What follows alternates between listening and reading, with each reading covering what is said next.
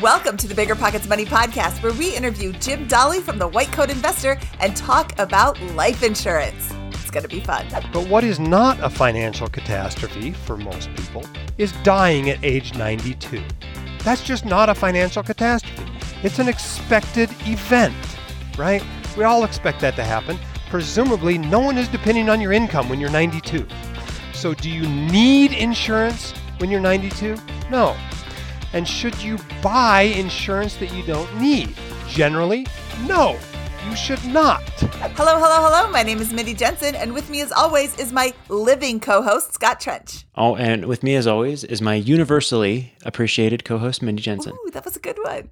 Scott and I are here to make financial independence less scary, less just for somebody else, to introduce you to every money story because we truly believe financial freedom is attainable for everyone, no matter when or where you're starting. That's right. Whether you want to retire early and travel the world, go on to make big time investments in assets like real estate, start your own business, or not purchase whole life insurance, we'll help you reach your financial goals and get money out of the way so you can launch yourself towards those dreams. You just gave away the whole show, Scott.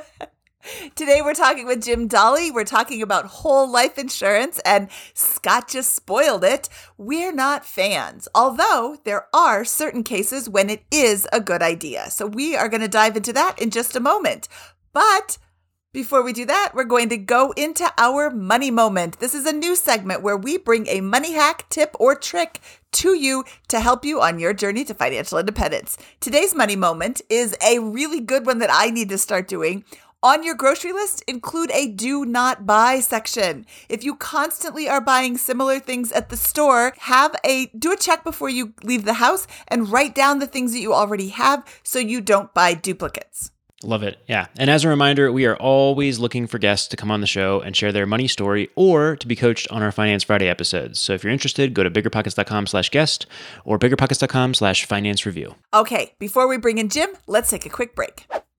Remember when you had to pay to get a lead's phone number? It was like the dark ages until Deal Machine made skip tracing a thing of the past. Now, with your Deal Machine plan, you'll get unlimited access to phone numbers and contact information for no extra cost. That's right, get high quality, reliable information trusted by leading financial institutions, all fully compliant with the federal Do Not Call list. Explore over 150 data points, including age, gender, marital status, occupation, and a ton more. Trust me, this is the data you need for off market deals. With new filters, people flags, and color coded phone numbers, lead management just got a ton easier. Ready to step up your investing game? Sign up for a Deal Machine plan today and gain immediate access to this unlimited treasure trove of contact information and phone numbers. Just head to dealmachine.com slash BP. Transform your lead generation and deal making strategies with Deal Machine. Sign up today and start exploring the unlimited possibilities at dealmachine.com/bp.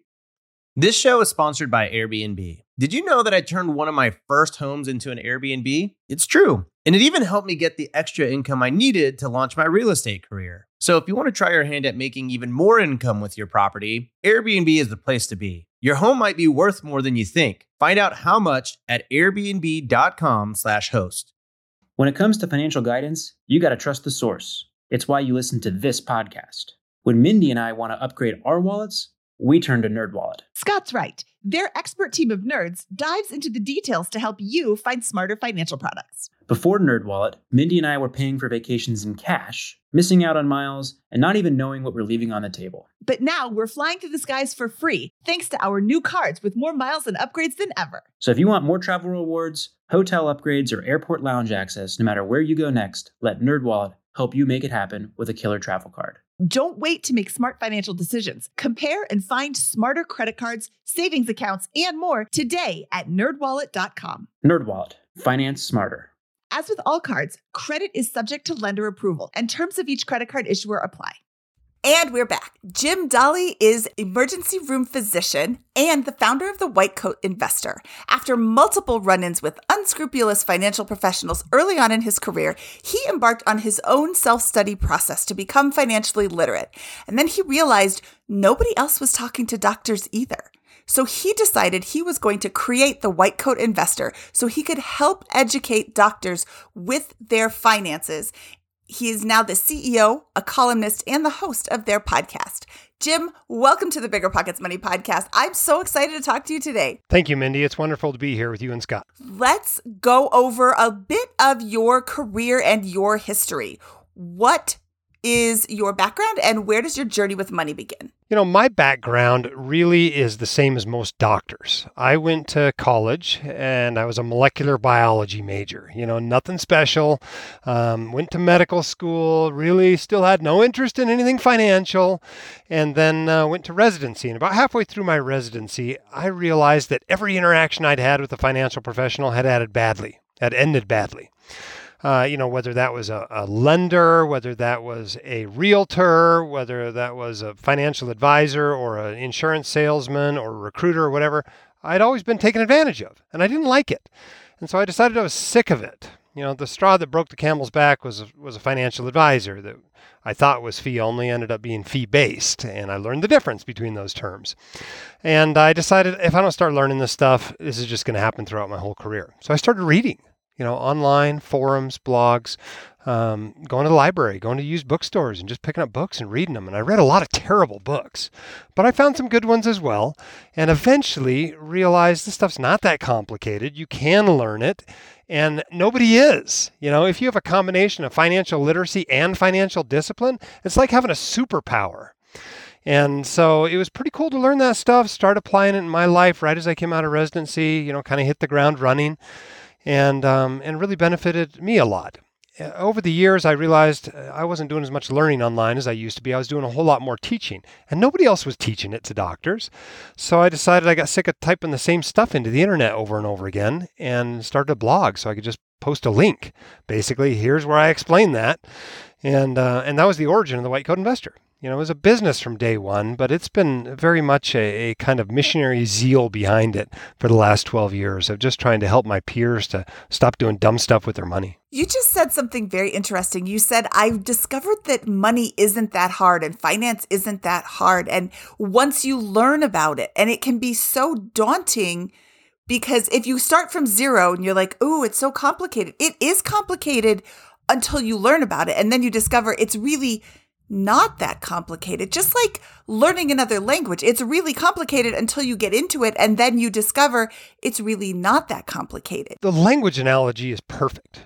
Right? You say it's like another language. It is like another language. There's all these terms that you have to understand. And until you understand the definitions of the terms, you can't have a, a you know, a reasonable conversation with somebody in the field or on the subject. And I have doctors come to me all the time and they're using the wrong words. They're saying recharacterization when they mean conversion, or they're saying rollover when they mean this, or whatever. And they just don't know the words to use to have this conversation. And it's a lot like medicine that way. I mean, you've been to the doctor's office and you had no idea what the doctor was talking about because they were talking doctorese. And if you don't translate that down out of whatever technical field it is into terms that people understand, or you don't teach teach them the terms that you're using. You just can't even have a conversation about it. So you have to learn the language before you can start learning the material. But once you do that, you realize this is not as hard as a lot of technical fields out there. Uh, you know, whether whatever you are, if you're a high income professional of some kind, law or engineering or medicine or dentistry or whatever, uh, it was probably far more difficult to learn your field than it will be to learn how to manage your money. Absolutely. You know, I, I think that the prime example of the um, doctorese of the finance world is going to come in, this, in the category of whole life insurance. And that's one of the reasons we wanted to talk to you today in particular is because I think you have a handle you are so familiar with this and you have beaten up the case for life insurance, for whole life insurance, so thoroughly and so meticulously that we wanted to have you come on and unpack that for us because I know that a lot of not just doctors, but a lot of people in general are um, anxious about that topic. It's something that's a, it feels like it's very high stakes. It's sold very hard. Could you give us your overview, your the opinion you have on this product? Uh, tell us what it is, how it works, and who should use it, when you should use it, or when you should run away as fast as you can? Well, uh, let me just from you know the thirty thousand foot view start at the very beginning. I am not against insurance. I am very much a fan of insurance. I think if you are facing a financial catastrophe, you should insure very well against it. And there are financial catastrophes out there. Uh, you becoming disabled during your career, especially for a high income professional like a doc, that's a huge financial catastrophe. Um, you dying while somebody else depends on your income, that's a huge financial catastrophe. Your house burning to the ground, you know, for most of us, that's a financial catastrophe. Um, becoming ill or injured and ending up in the hospital, running up hundreds of thousands of dollars of bills can be a financial catastrophe getting sued, um, you know, either in your professional life or your personal life, again, a financial catastrophe. I think you should insure and you should insure well against all of those things. When it comes to life insurance, for the most part, people have a need for life insurance, you know, if they're married or have kids or whatever, that lasts a few decades. And they should insure very well during those few decades. Uh, I'm talking seven figures of insurance. Most people should carry seven figures of life insurance. And that's not that expensive if you buy it when you're young and healthy. You know, six or seven hundred dollars a year is all it costs to have a million dollars in term life insurance. But what is not a financial catastrophe for most people is dying at age 92. That's just not a financial catastrophe. It's an expected event right? We all expect that to happen. Presumably, no one is depending on your income when you're 92. So, do you need insurance when you're 92? No. And should you buy insurance that you don't need? Generally, no. You should not. You should insure well against financial catastrophes, but you don't need to insure your iPhone falling in the toilet, right? You can afford to replace that. And what whole life insurance is, is a lifelong insurance policy. So whenever you die, whether you die at 25 or 45 or 70 or 92, it is going to pay you, or you pay your heirs, really, pay your estate, um, but it's going to pay out a death benefit. And of course, if you want something that's going to pay out no matter when you die, that's going to cost a lot more than something that's only going to pay out if you die between age 30 and age 55 or 60 or whenever you become financially independent.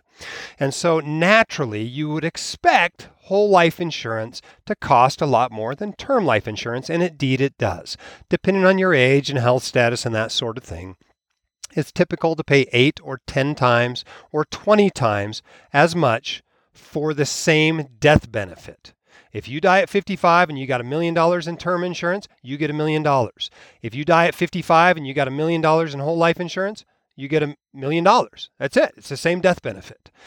And uh, so that is the overview of whole life insurance. And people think about it that way, and that's the way most of them should think about it. You go, oh, of course I don't need to have insurance after I'm 65. Of course that'd be expensive. All kinds of people are keeling over after age 65. I'm not going to buy that. The problem comes in that there is a lot you can do with whole life insurance besides just get a death benefit. Because the way most of these cash value life insurance policies work is they accumulate cash value as you go along. And that you know is useful. Obviously everybody likes cash, right? And so it's good to have cash value. That's not a bad thing. Um, but if you pay into a policy, you know, a whole life policy for 10 or 20 years, maybe you've got some cash value there. Maybe it's $50,000 or $100,000 or whatever it might be. And you are actually allowed to borrow against that. You can get a loan from the insurance company with that cash value as the collateral.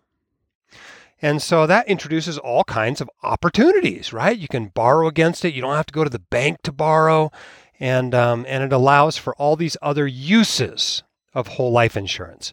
You know, somebody might want to use it as some sort of retirement savings, or might want to use it as a college savings, or to fund the purchase of real estate, or to as some sort of emergency fund. You know, there's all these other uses now you can use the policy for. And so that's how it gets sold. It gets sold to people who don't need a death benefit when they're 92. It gets sold to them as another retirement account. It gets sold to them as a college savings plan. It gets sold to them as an emergency fund. It gets sold to them as you don't have to go to the bank now and borrow money. You can just get it out of your whole life policy. And the truth is, for almost every one of those uses, there is a better method than using a whole life insurance policy and um, and and that's God's honest truth about whole life insurance. I don't sell it. I don't benefit if you don't buy it. I don't benefit if you do buy it. But that's the truth about whole life insurance. And, you know, you can dive into the details of all these different uses and why whole life is maybe not the best way to meet that need. Um, but that's kind of the broad overview. So, Jim, Jim why, why is whole life insurance sold so hard? Why, why are there so many proponents that are so hardcore about this product? Well, you'll find that 95% or more of the proponents, it might be 99% of the proponents, sell it for a living. Okay, so there's this huge conflict of interest. Is this a lucrative way to make a living? Uh, people may not realize how lucrative it is. The typical commission on selling a whole life policy ranges from about 50% to 110% of the first year's premium. So if your premium for this policy is twenty or thirty thousand dollars a year, which is not unusual at all in my audience of physicians, that person is getting paid ten, twenty, thirty thousand dollars to sell you this policy. Yes, they're going to try really hard. How many of those do you think they need to sell a month to have a fantastic income? Not very many, right? So there's this huge conflict of interest.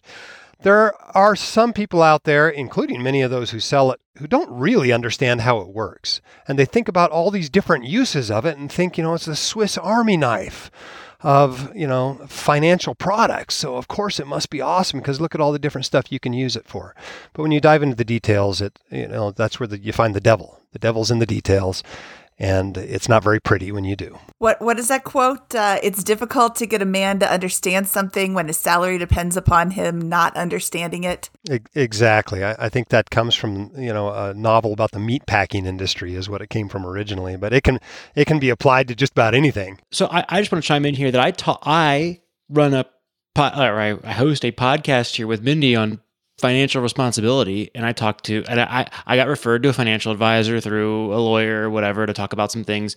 And sure enough conversation goes around and I'm like this is all reasonable. Up until oh you should insure you should get a whole life insurance policy. Alarm bells start going off. You should get a policy not just to put you to financial independence but to insure against all of the future income earning potential that you have in your career.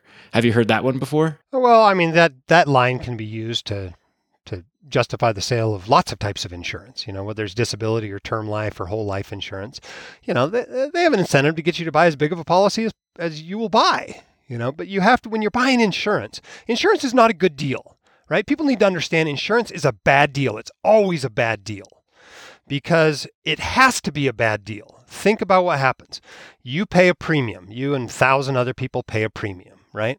And the insurance company takes that premium, it pays for all of its expenses, including commissions to its agents, its overhead, and all that sort of stuff. It probably wants to make a profit, you know, if it's a for profit insurance company. So it's going to take a little bit of profit.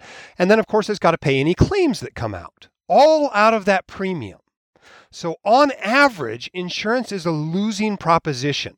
On average, you will always come out behind buying insurance. Now, I'm not saying don't buy insurance when you need it, but recognize that it's a bad deal for you. And so you shouldn't buy any more than you need. And indeed, I think if you, you know, the plan, you know, you let's say you're married and the plan is for your spouse not to have to work if you die, if you get hit by a bus tomorrow. If that's the plan, then yes, that term life insurance policy needs to be large enough that they become instantly financially independent when you die and they can live off the combination of what you've already saved plus you know the life insurance proceeds for the rest of their life if that's your goal. Um, but do you have to absolutely replace every dollar you ever earn from here on out? No you don't have to do that. You just got to look at what your needs are and buy enough insurance to cover those. As we were preparing this show my producer Kailyn said i don't understand the purpose of this product.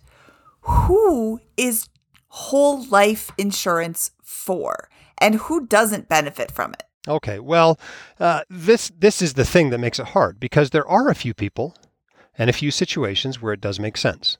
But if you will take as the general rule that you don't want this, that it is a product designed to be sold and not bought, that the person talking to you has a huge conflict of interest selling it to you, if you will have that as your general background mindset when you interact with anything and anybody about whole life insurance, you're going to be right 99% of the time.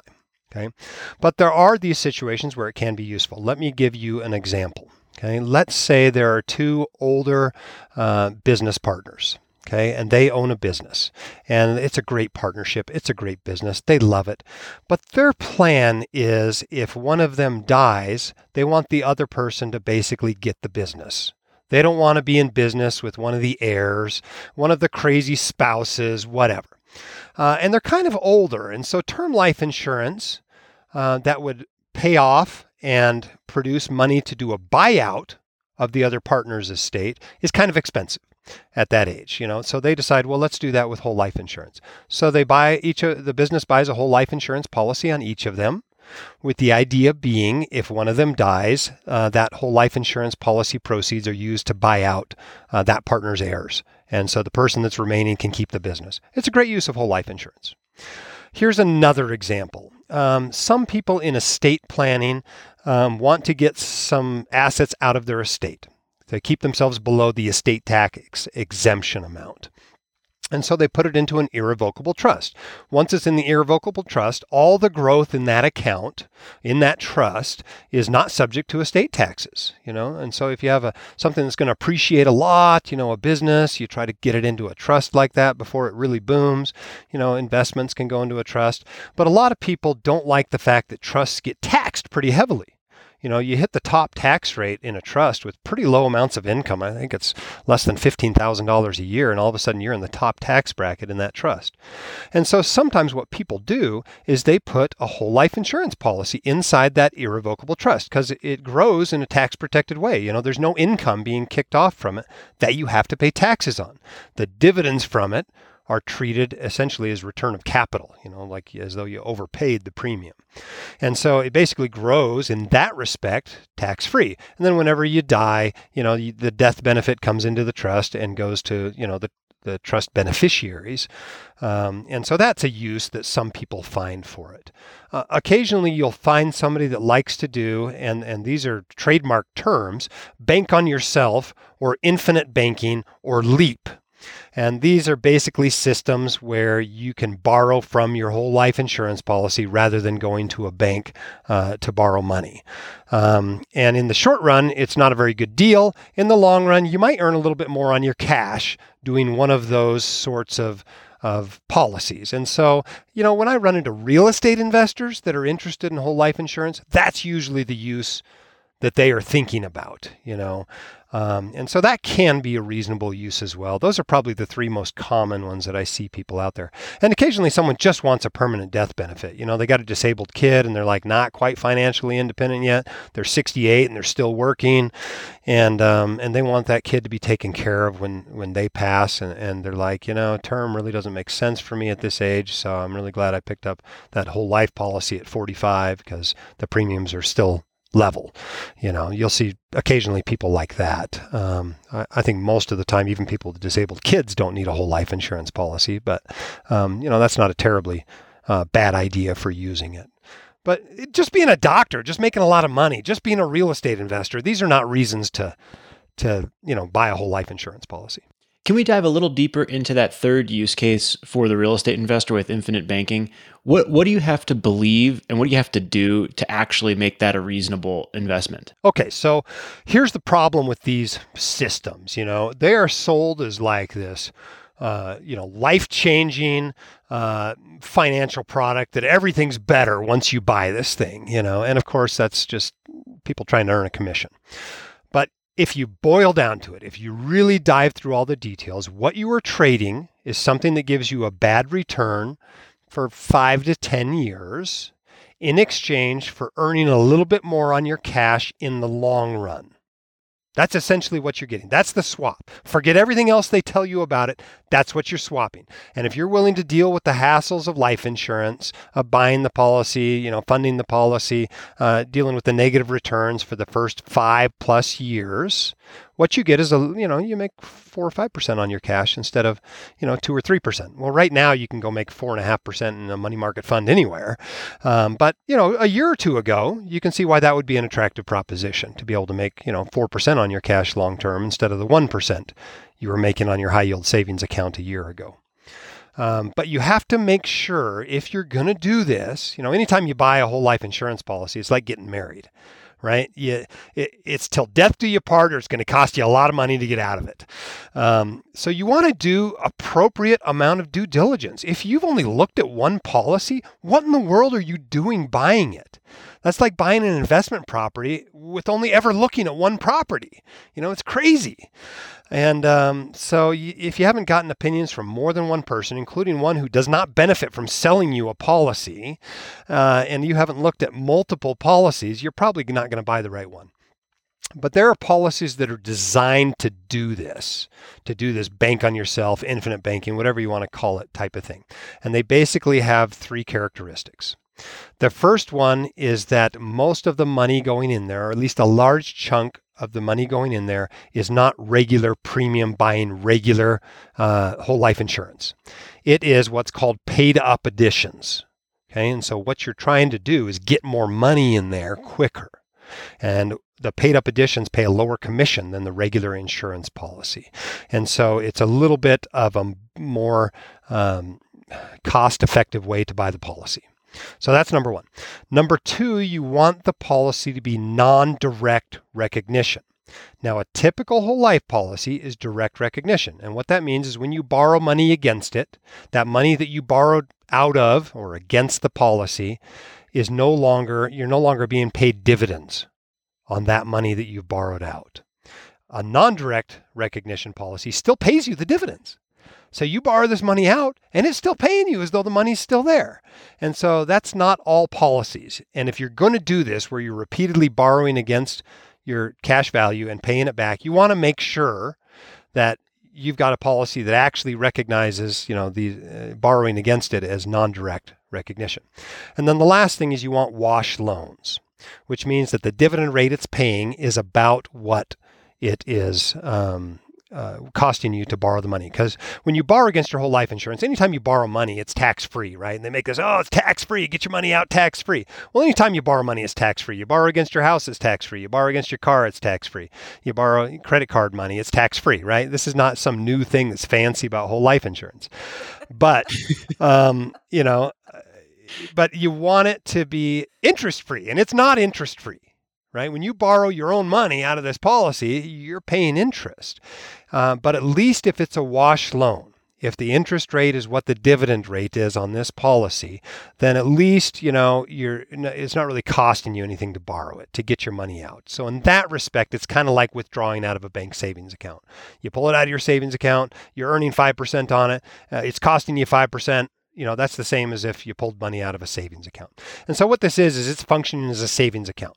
And for the first few years it takes a while to break even on whole life insurance because you got to pay this huge commission right? And so even the best designed policies, they still don't break even for four or five years.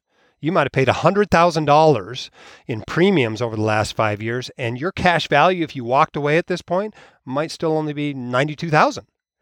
You know, you're actually behind.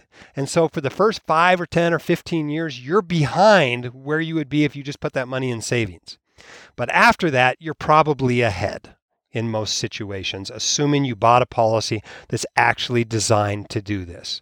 And then instead of pulling money out of your savings account or trying to get a loan from a bank, you're just borrowing against your whole life insurance policy. So you might, you know, borrow 100,000 against the policy, buy a property, as that property makes money, you pay that loan back, and then you pull it out of there and buy another property. That's how it might be used by a real estate investor. Are those policies available now with the wash loans and the the I can't remember what you said the still earning dividends even if you borrow against it? Yeah, the non-direct recognition. Yeah, you can buy them. You can still buy them. Okay. Yeah, yeah, you can buy them. They haven't gone away or anything. Uh, it's not every policy though. You got to recognize that Joe Blow walking in from you know Northwestern Mutual or New York, you know, uh, or whatever, walks in and and tries to sell you this policy so he can make his thirty thousand dollars this month.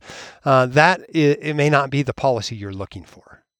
And so it helps to have someone that's been doing this for a while uh, that knows exactly what you want. But it, this is on you too. You've got to make sure the policy has those features. because they don't all have those features. Now, it's not like those features are free either, right? I mean, if you're going to get non direct recognition loans, you're probably giving something up. And it's probably the dividend rate. You probably have a little bit lower dividend rate on that particular policy. So, in order to be able to borrow money out against it routinely like that, uh, you may have a slightly lower long term return if you didn't borrow the money out of the policy. For so thoroughly debunking the 99% of use cases of whole life insurance products, you are very knowledgeable about the one the the one per, the, the various use cases in that tiny 1%, which I find I find really interesting here. The, the, pro- the problem is these these agents, these salesmen, what they do is they bounce from one use to another until they find one that jives with you. And then you're like, "Oh, yeah." And then they sell the policy. You know, they're very good at it. The only way to win this argument with the whole life insurance salesman is to stand up and walk out of the room. You cannot win the argument if you stay there in that chair in their office. You're not going to convince them it's not a good idea. The the whole life insurance age, agent is not listed. They're not they're not uh, presenting themselves as a whole life insurance salesman. They are presenting themselves as your financial advisor, right? Your CFP that should be rep- and and it's implied in the conversation with these folks many times that they're going to have your best interest. They're your financial planner. You trust them with your finances, but it's not a fiduciary role in most cases for most folks selling these policies, correct? And if so, who should I go to if I'm in one of the very rare use cases that whole life insurance um, applies to? That is not. Can I can I buy? Can I have someone assist me in purchasing this? That is not a commissioned salesperson. How would I go about doing that? Not very easily you can't. You know, uh, they're trying to move in a direction where insurance sales uh, may be commission free. Um, but there's not very many of those out there, and there aren't a lot of people that advise primarily on insurance. So if you want this, you're going to have to buy it from a commissioned agent. And that's okay. You buy your car from a commissioned agent. You know, you go down to the Ford dealership and you buy an F 250. You know that guy it, knows all about F 250s. He's going to tell you about all the features and he's going to tell you, you know, this, you know, it's better than the Chevy because of this and this. The Chevy's a little better here, but overall the Ford's a better deal. Um, and you know that, and that's okay. And you buy the truck from him.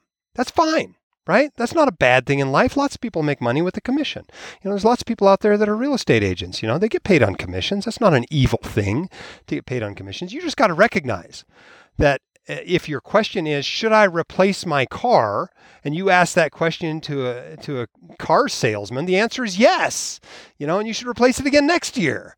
You know, you can't ask them that question, should I buy a policy? You can ask them to tell me about the features of this particular policy. Or if it's an independent agent, you can tell them this is what I want to do with the policy. What policy is going to be the best one for me? But if you ask them, do I need a $20,000 a year policy or a $30,000 a year policy? The answer is 30,000 you know and you just got to recognize that huge conflict of interest when you're dealing with a commissioned agent and not a fiduciary financial advisor that you're paying a fee to give you you know unconflicted advice that is not what you're getting when you're talking to somebody who sells these policies. And uh, chances are, you know, despite the fact that, you know, you mentioned your example, and I've had the similar experience of your lawyer sending you to a financial advisor, it really wasn't truly a fiduciary you were sent to. It was, it was a salesperson masquerading as a financial advisor. So if you want to know uh, what somebody really is, you got to look at how they get paid. Do they get paid on commissions? If so, they're a salesperson. Do they get paid fees for their time, like an attorney or an accountant or a fee only financial advisor? Then they're going to be a heck of a lot more fiduciary to you. So you just got to understand how people are paid and, and not be naive you know and this is the problem with doctors right? We assume because when we call up a gi doctor to get their opinion about what we should do with this patient that's vomiting blood that they're always thinking about what's best for the patient uh, we assume that when we call up an insurance agent that they're operating under the same standard and they just aren't. That's not the way the business world works and it's a huge eye-opener for doctors when they learn that this show is sponsored by Airbnb. Did you know that a long time ago, before I ever started my real estate business, I turned one of my first primary residences into an Airbnb? And that's the extra income that I needed from Airbnb that gave me the confidence to go out and work for myself and eventually quit my nine to five job. And now I have dozens of Airbnbs all over the country. I've even partnered up with the old David Greene on a recent property in Scottsdale to take our portfolio to the next level. And of course, we host it on Airbnb. But you don't need to be a full time real estate investor to start on Airbnb. As a matter of fact, I was self managing 10 properties while working my nine to five job, so I know anybody can do it. Think about it this way you're looking for extra income and going on a vacation. Wouldn't it be great to rent out your space and let your property pay for itself while you're gone? I did this one time. I pitched my wife and my roommate, because we were house hacking, on the idea of renting out our home, and it paid for all of our expenses on a trip to Mexico City. So go and give it a try. It might just change your life, just like it did mine. And I really do mean that. Your home might be worth more than you think. Find out how much at airbnb.com/slash host. You're trying to close on your next rental, so why is your insurance company dragging its feet? With long lead times and never ending paper forms, it's no wonder it takes forever to finally get a policy. Modern investors deserve better. They deserve steadily.com. At steadily.com, you'll get fast, affordable landlord insurance available online 24 7 in just a few clicks. You can even get next day coverage, which takes just minutes, by the way, to obtain. And you can do it all from your phone. Steadily was founded by landlords who created insurance products tailored to the unique needs of this industry. It's their sole focus, and that's why landlords nationwide consistently rate them 4.8 out of 5 stars. So whether you've got a single family, short term, or multifamily portfolio, steadily.com can secure the best coverage at the best price to protect your properties. Discover how Steadily can save you both time and money on your rental property insurance. Visit steadily.com for a commitment free quote tailored to your needs today. What if I told you that I, Mindy Jensen, the queen of budgeting, the personal finance fanatic, sometimes forgot to cancel my subscriptions? I know it's horrible. $10 here, $15 there. My useless subscription bills could have taken my whole family out to dinner multiple times. Rocket Money can make all that subscription sadness suddenly vanish. Rocket Money is a personal finance app that finds and cancels your unwanted subscriptions, monitors your spending, and helps lower your bills. You can see all your subscriptions in one place and cancel money sucking subscriptions with a tap. They'll even try to get you a refund for the last couple of months of wasted money and negotiate to lower your bills for you. Rocket Money has over 5 million users and has helped save its members an average of $720 a year with over $500 million in canceled subscriptions. Stop wasting money on things you don't use. Cancel your unwanted subscriptions by going to rocketmoney.com slash bpmoney. That's rocketmoney.com slash bpmoney. rocketmoney.com slash bpmoney. Deciding how to invest your capital can be extremely challenging, especially when the market is constantly changing. That's why it's never been more important to partner with a company that has a great track record. The BAM Capital executive team has successfully navigated through the Great Recession, COVID 19, and the current interest rate environment while delivering maximized returns to their partners. BAM Capital is a trusted multifamily syndicator with over $1.3 billion in transactions, delivering a historical average of over 35% IRR with an average hold period of three and a half years. BAM Capital has consistently paid preferred return distributions for over 50 consecutive months, has not lost limited partners capital, and has not called capital past the subscription amount. BAM Capital's disciplined investment strategy is targeting undermanaged institutional quality trophy assets throughout the U.S. heartland for accredited investors who are looking for generational wealth building or monthly income opportunities. Their offerings target cash flow stability, capital preservation, long term appreciation, and accelerated tax benefits. Join BAM Capital's over 1,200 investors across 44 states and get started today at bamcapital.com. Again, that's bamcapital.com. So, J- Jim, I, I, I, you know, I feel like I could ask these questions, but I feel like it'd be more fun to just like, kind of let you rip through this. What, what are some of the biggest myths, like some of the biggest sales points that that tick you off the hardest in the sales pitch from these folks, and, and what's your rebuttal to them? Okay. Well, let's talk about some of the uses people use to try to get you to buy this stuff, right? Um, here's one of the common ones they throw out there. You need this for estate planning purposes. Okay, well, there are some estate planning uses of whole life insurance. You know, I mentioned one earlier with the irrevocable trust. But most people do not have a complicated estate. They do not have, they don't even need, have to pay estate taxes, right? You can die today. If you're married, you can die today with like almost $26 million in your estate and pay nothing in federal estate taxes. Pay nothing, right? So let's say you're a millionaire now, you got a million bucks, and you might die with 8 million. you're not going to have an estate tax problem. So this guy's trying to sell you a solution to a problem you don't even have, you know? And even if you had an estate tax problem, it's not like you have the insurance is the only way you can pay for it.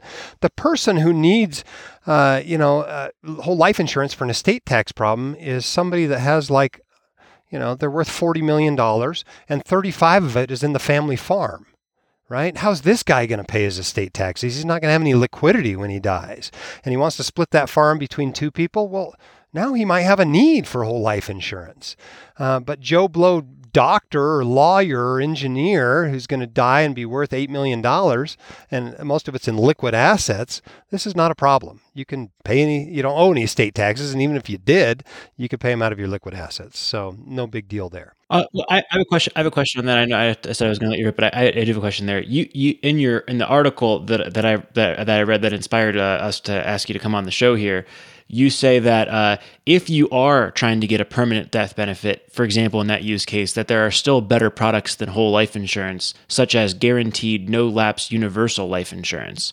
Can you uh, explain what that is and what your if if that's still your stance right now? Sure. Uh, the difference between the two. Okay, universal life is is this incredibly flexible uh, permanent life insurance policy, a cash value life insurance policy. You can do all kinds of different things with it. So you see variable universal life, and you see index universal life, and you see straight uh, universal life, and you see guaranteed universal life. And what a guaranteed universal life policy is simply a lifelong policy that does not accumulate cash value and you pay the premium every year, starting whenever, you know, 25 or 35 or whatever until the day you die, and then you get whatever the benefit is. You know, it might be a million dollar benefit. And compared to buying a whole life insurance policy that does accumulate cash value, it might cost about half as much. And so, if that's what you need, is a def- definite amount that's going to be the same no matter when you die, whether you die now, whether you die in 50 years, if that's what you need, Guarantee Universal Life is a cheaper way to get it than whole life. Now that whole life policy death benefit, assuming you you know always reinvest the dividends that it pays out, its death benefit will actually go up over time. And so you might be buying a million dollar death benefit, and by the time you die 50 years later, it might be $2 million. Whereas that guaranteed universal life policy is still going to be a million dollars. So that's the difference between the two, but it costs half as much. Um, and so, eh, you know, you ought to look at all your options. If you're going to get married to a, to a permanent life insurance policy, you ought to really understand all the options and, and what you can get. Okay, another use case uh, that people will sell you on, which I think is one of the dumbest ones, is to pay for college. I mean, most people, most of these policies out there don't break even for 15 years. You know, that's just getting back to the total of your premiums paid. And so they're like, oh, yeah, buy this and you can borrow against it for college. And, you know, it's great. Well, it's not great. You know, you break even after 15 years. That's when you need the money. It hasn't grown.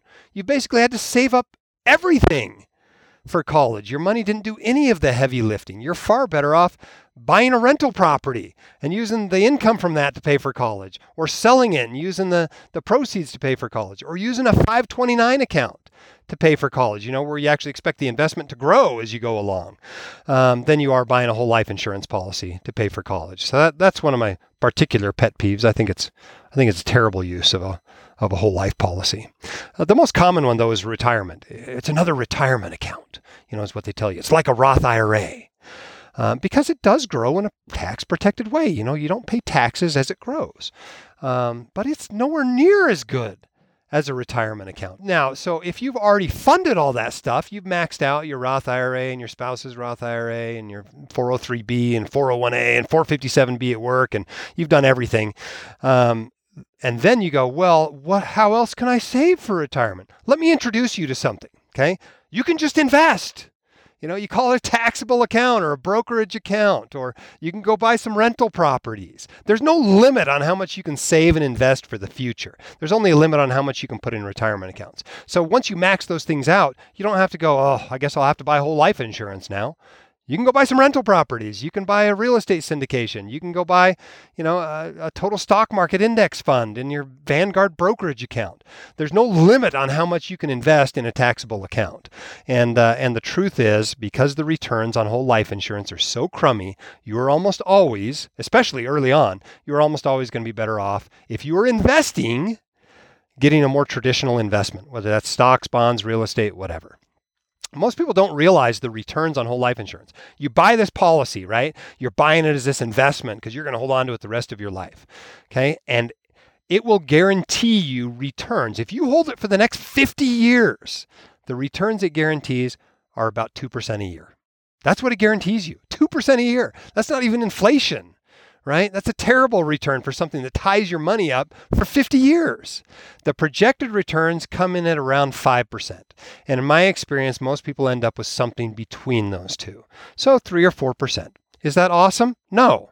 Is it acceptable? I guess if you're okay with that, holding on to something for 50 years, but I'm if I'm going to make an investment for 50 years, I want to earn a whole lot more than 3 or 4% on it. You keep saying buy a policy the way that you're phrasing it is that this is a one and done purchase, but that's not true. This is a multiple, like you're paying every month forever, right? For this policy? There's lots of different ways to, to buy a policy. And I'm a fan of the ones that allow you to fund it quicker rather than more slowly. Um, you can pay for the rest of your life. That's a very common way that these policies are sold. Um, but the general uh, rule, if you want to get the best return off the whole life insurance policy, is to fund it as quickly as possible. Wait, can we say least bad return? Least bad might be the better way to say it.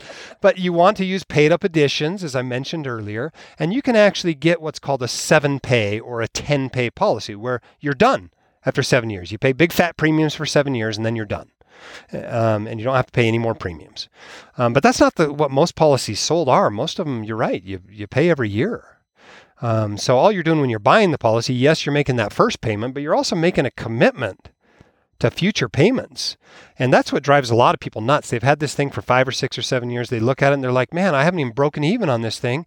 And I don't have the money I need. I want to go on vacation with my kids. I need to save for their college. I need to, I'm not even maxing out my retirement accounts because all my money is going toward this stupid whole life policy. And that's when they get mad. They calculate their return. They realize it's still negative, And then they come to me going, should I dump this policy? So th- this is my this is the next question, right? Is is what what you, what do you do if you're in that situation? This is hard because the truth is that the worst returns are heavily front loaded. Right? It takes you 5 years, 10 years, 15 years to break even depending on how the policy is designed. Uh, and those are the worst returning years. You know, if you go buy a policy and you turn around and you want to get rid of it a year later, your return might be minus 40% right? Minus 33%, something like that. That's what you get back if you dump this thing after a year. Where did that money go? It went to the commission. The agent that sold it to you, that's where the money went. And he has to be paid whether you dump it in a year or whether you keep it for 50 years. And so the early returns are absolutely terrible. Um, and you got to realize that. But if the long term returns are 2% to 5%, well, there's got to be some better returns in there somewhere, right? If the bad returns are in the beginning and the good returns come later. And when I say good, less bad is probably the right way to describe it. But what you have to do when you're deciding whether to dump a policy, even if you never should have bought it, is you have to decide is the return going forward acceptable? And the way you do that is you get what's called an in service illustration or an in force illustration. And what that does is it projects returns going forward and shows you what the guaranteed returns are going forward from that point. And some people that wish they'd never bought their policy that do this after they've had it for 10 or 15 years decide, huh, going forward, it's not too bad. I expect to make, you know, uh, four and a half, five percent off this thing. And they just decide to keep it.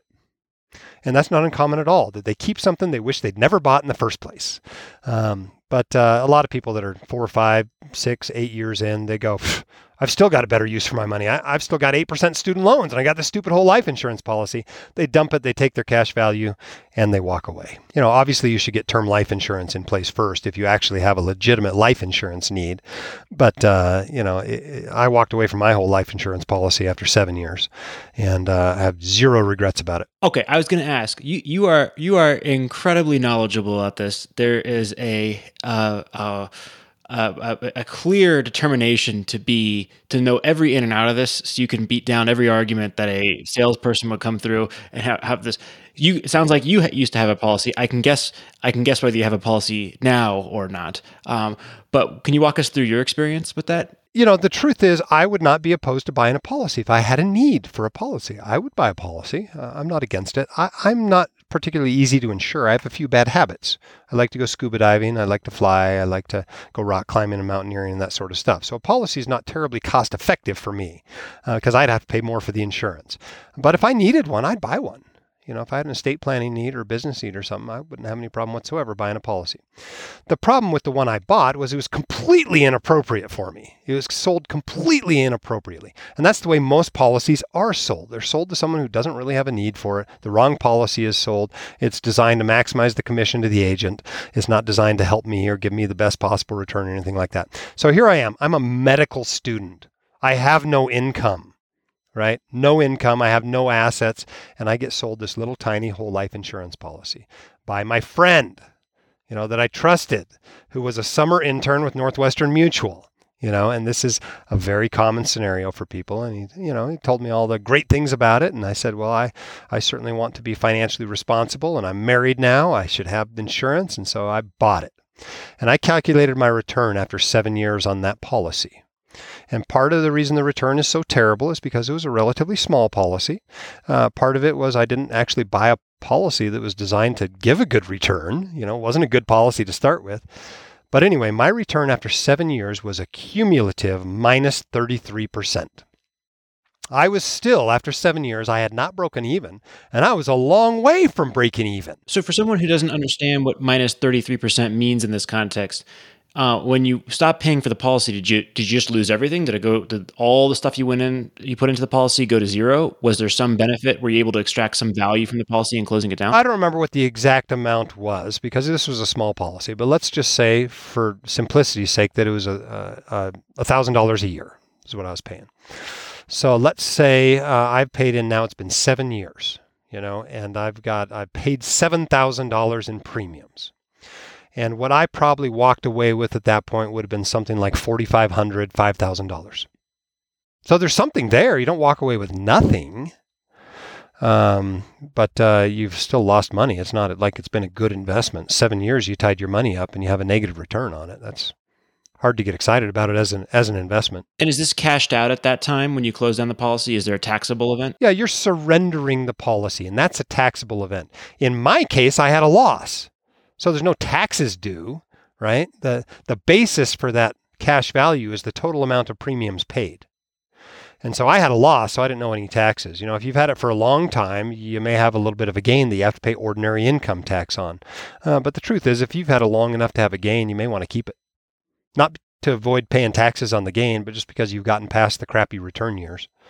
But that takes a while. You know, some policies you might be 15 years into it before you've actually broken even. How, have you noticed that uh, in in the concept of trying to break up with your whole life insurance policy? I imagine that this also, in many cases, comes with a breakup with the financial planner who sold it to you and may manage much of your assets. Have you come across that scenario? Yeah, I mean that's a lot harder situation, right? Because not only do you have to fire the advisor and get rid of the policy, but you got to deal with uh, the fact that you you know trusted somebody and then they sold you something that maybe wasn't very good for you, and that that's painful. Number one, number two, it's hard because you maybe don't feel competent to do it on your own yet. Um, so anytime you fire a financial advisor, you should first get the plan in place of what you're going to do after you fire them. And if that's using another advisor, go get that advisor first. Have them help with the process. And they can. They just pull money away from the other advisor. It's no big deal. They send them a form, they send them the money. You sign a paper saying, I'm done paying you if you're paying a you know regular fee to them. And then you can deal with the insurance company directly as far as dropping that policy or cashing out that policy or whatever you choose to do with it. Um, if you're going to do it yourself, you need to get a written financial plan in place. If you're going to be a do it yourself investor, you ought to be able to write this plan yourself. Uh, if you're not going to be a do it yourself investor, well, go hire good advice at a fair price and then let that person help you. But yeah, it's definitely more complicated if if you thought this person was a real financial advisor. Yeah, I think I think that that is that has been the case. I, I had a conversation with someone recently who unfortunately was in that situation where I think their eyes were open to the incredible, ex- incredibly expensive life insurance policy that had been sold to them by their financial advisor, plus uh, uh, millions of dollars, a couple million in assets under management with that financial advisor.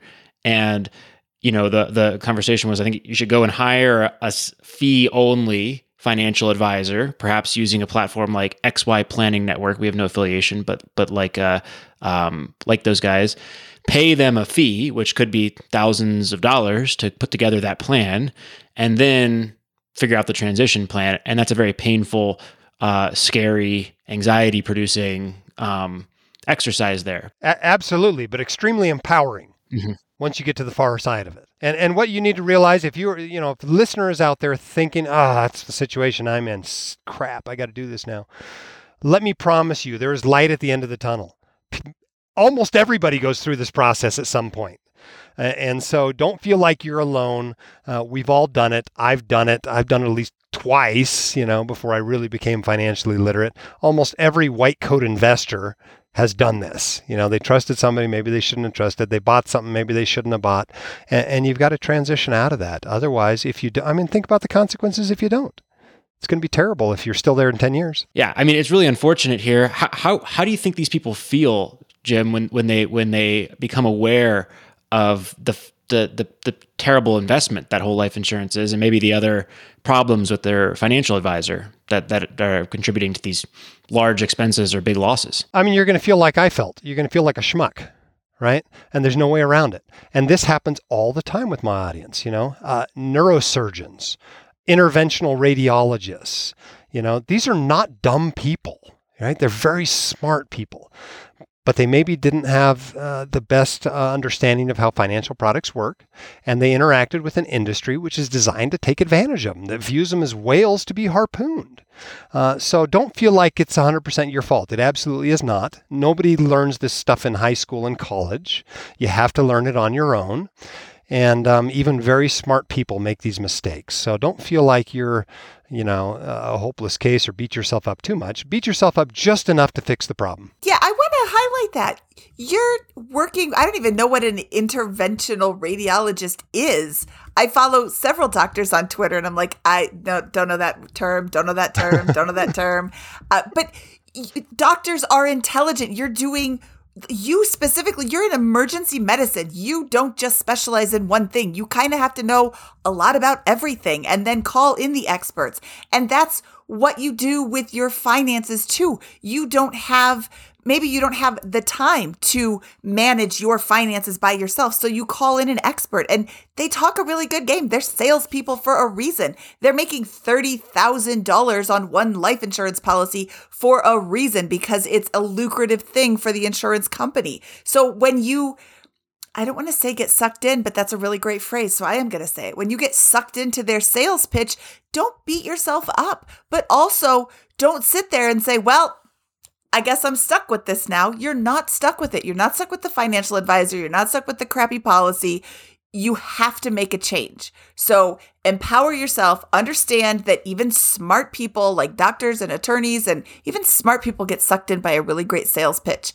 I've been sucked in by great sales pitches. You cut your losses and move on. And what is that? Uh, what is the the uh, sunk cost fallacy?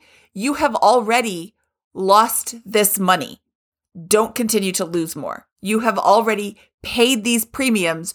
Don't continue to pay more. If your financial advisor isn't performing, you have already lost out on gains that you cannot get back. Don't continue to lose out going forward. The XY Planning Network is a great place to find a fee only financial advisor. What's a fee based financial advisor? You mentioned that at the very beginning of the show. I didn't even know there was a fee based. I thought it was either the commission based or fee only. That's another fun thing. So make sure you're getting a fee only financial advisor, but they aren't that expensive. Scott said something about thousands of dollars.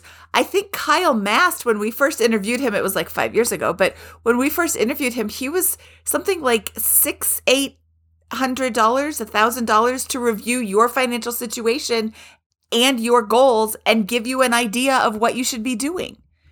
In the terms of financial independence, that's like a drop in the bucket. Mindy, I, I'm I'm more commenting on that in the context of perhaps a transition of this sort might involve a lot more work to break up with an existing financial advisor, move large amounts of assets that are in or out of retirement accounts to a new plan, make sure that there's no tax uh, uh, event when that happens, make sure that that's done correctly. That may be a few thousand dollars, but you're if you have two million dollars in assets under management with your financial planner and a fifty thousand dollar a year policy, um, you know that person's already made forty grand off you by selling you the policy to get things started, and they make another probably 2%, which is 50 grand a year on 2 million in assets um, every year for managing you know, that would be an example. Everything will vary. So it's way cheaper to hire, even if it costs you always way cheaper, five or 10 grand in that first year to get really good advice to get that set up. And, and, and for sure, that's, that is the going rate on financial advice. If you want high quality, fee only financial advice, you should expect to pay a four figure amount per year you know, something between $1,000 and $10,000. That's the going rate. Now, if you are paying, you know, AUM fees, you're paying 1% of assets under management, you got, you know, $3 million, that's $30,000 a year, every year. That's way more than the going rate. So as your assets climb, you've got to negotiate that AUM fee down or go to somebody that charges hourly or a flat fee. Great. Well, Jim, do you have anything else to add, add today on the discussion around life insurance here? um, before we get, get out of here? Oh, I would just caution people to to you know learn about this stuff, uh, have a natural bias against whole life insurance. Um, know that most of the time it's not right for you. Uh, but that there are situations where it may make sense, and it's okay to look if you're in one of those situations and understand it. Um, but just recognize that you don't need it just because you make a lot of money or just because you're married or something like that. That's not a reason that everyone should have a whole life insurance policy. There's way too much information out there on the internet that seems to treat it equal to, to term life insurance. It's not equal. You know, 99% plus of the policies out there that should be sold are term life insurance policies. When I have, um, the truth is about 80% of whole life insurance policies get surrendered. Uh, before death. And this is something that's designed to be held for your whole life. So 80% of people are regretting it. When I've pulled my own audience of people who have bought these policies, 75% regret buying it. So uh, keep in mind, if you do buy this, there's a very good chance you're going to regret it. Wow, 80% of people who buy this policy are unhappy and don't continue all the way through. That right there is a pretty damning statistic. Yeah, I mean that's that's not my statistic. It comes from uh, the Society of Actuaries. One last thing before we go, I know I already said that. Uh, could could you explain what fee based versus fee only first uh, means in, in this context? Fee based is a term uh, that's used by the industry to confuse you. Seriously, that's what it's for. Um, and uh, it used to be everybody was paid under commissions, right? And then there was this trend to to pay for advice, like you do to an attorney or an accountant, uh, to pay fees instead of paying commissions. And so those people started calling themselves fee only. Well, then people are like, well, why can't I charge a fee and charge commissions? You know, maybe I can sell, you know, loaded mutual funds, sell whole life insurance, and charge them an annual fee. Uh, and they had to come up with a name for that. And the name is fee based. And it gets confused all the time with fee only. It just means commissions and fees. Fee based, fin- being a, a fee based uh, financial advisor sounds like a great way to achieve financial freedom at an early age. For the financial advisor, you know, you know, you can give good advice and make a killing as a financial advisor. You don't have to do it wrong. It's a very lucrative profession. You can do it right, charge fair fees, and still do very, very well. That was more of a joke, yes, but yeah, I'm sure we'll get beat up by some by some wonderful fee based financial planners out there who are doing a great job. But we appreciate it, Jim. This has been fantastic. You are clearly um, the, the I, I can't imagine talking to somebody more knowledgeable about this topic um, than you. So really appreciate it. We will link to the why whole life insurance is a bad investment article that inspired uh, this this particular podcast. But where can people find out more about you? Well, the brand is the White Coat Investor, and so if you want to listen to my podcast, it's the White Coat Investor. You want to read my books, they're all you know have White Coat Investor in their name. The website, it's all centered at the thewhitecoatinvestor.com. Awesome. Well, thank you so much. We really appreciate it. This this was absolutely fantastic. Thank you, Jim, and we will talk to you soon. Was wonderful to be with you today. All right, that was Jim Dahle from the White Coat Investor. That was a lot of fun, Scott. I always learn new things whenever we talk to people on this show. We had Joe Saul-Sehy on episode 139 who talked about just life insurance in general. I thought it was a really great episode where he talked about the facts of life insurance. But this really, this episode really dived into why whole life is probably not a good idea for you. Oh, I mean, this is this guy was fantastic. We J- White Coat Investor is a phenomenal platform and resource for not just doctors, but a lot of other folks um, that, that can be helped out with here. And you can tell that uh, uh, Jim has a little bit of a vendetta against the the life insurance industry, and and as a result of that, has is perhaps one of the most knowledgeable people in the world on the subject that is not incentivized to sell it uh, in any in any way, shape, or form. So, what a privilege to speak with him. Um, I mean, it's just it's just a, a, an incredible, detailed breakdown of all of the arguments for life insurance that he's able to kind of dissuade while saying yes there are a few limited use cases and one of those few use cases could be for a fairly wealthy real estate investor who wants to build up a several million dollar balance in their you know cash balance in their life insurance policy that they can borrow against very easily for certain projects. So really think through that very very carefully if that's going if that's actually you. Um, but that is going to be one of the few use cases that are going to be relevant outside of the, a couple of the other ones that he touched on um, um, that may occur to a tiny tiny percentage of BP Money listeners. Yep, absolutely. So, uh, insure life insurance in general. If you are financially independent, you probably don't need. You might need, but you probably don't. I don't have life insurance. Scott, do you have life insurance? I don't have. I I don't have a whole life insurance policy. Uh, I do also do not have currently a term life insurance policy, although I may uh, I, I, may revisit that in the future and get um, some some sort of balance there. I have an umbrella policy. I have lots of different types of insurance. I don't have whole life insurance. I don't have term life insurance simply because we are financially independent. So we're self insured. Exactly.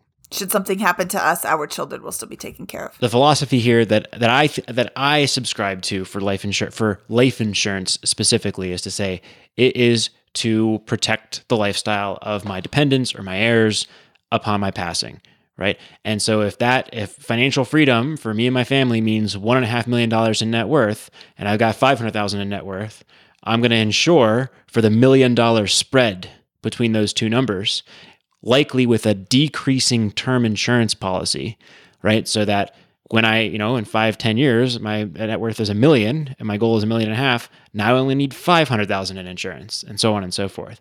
There's an art to that. There's a guess, um, but a decreasing term policy is something that really appeal would, would appeal to me if I were shopping for life insurance. Um, if I was starting all over again and had had dependents, of course, I never had that because I never had dependents until the last couple of years. Yeah, I think life insurance has its place, but it isn't always necessary. So look at your situation, look at your circumstances, look at your finances, and decide is do I need it? How much do I need? Don't let somebody talk you into something. Do your research and get the right policy for you. If that even means having a policy at all. So Look, if you have a friend or a family member who's considering whole life insurance, please have them listen to this episode first, or go check out the White Coat Investors um, article again, which we'll link to in the show notes here.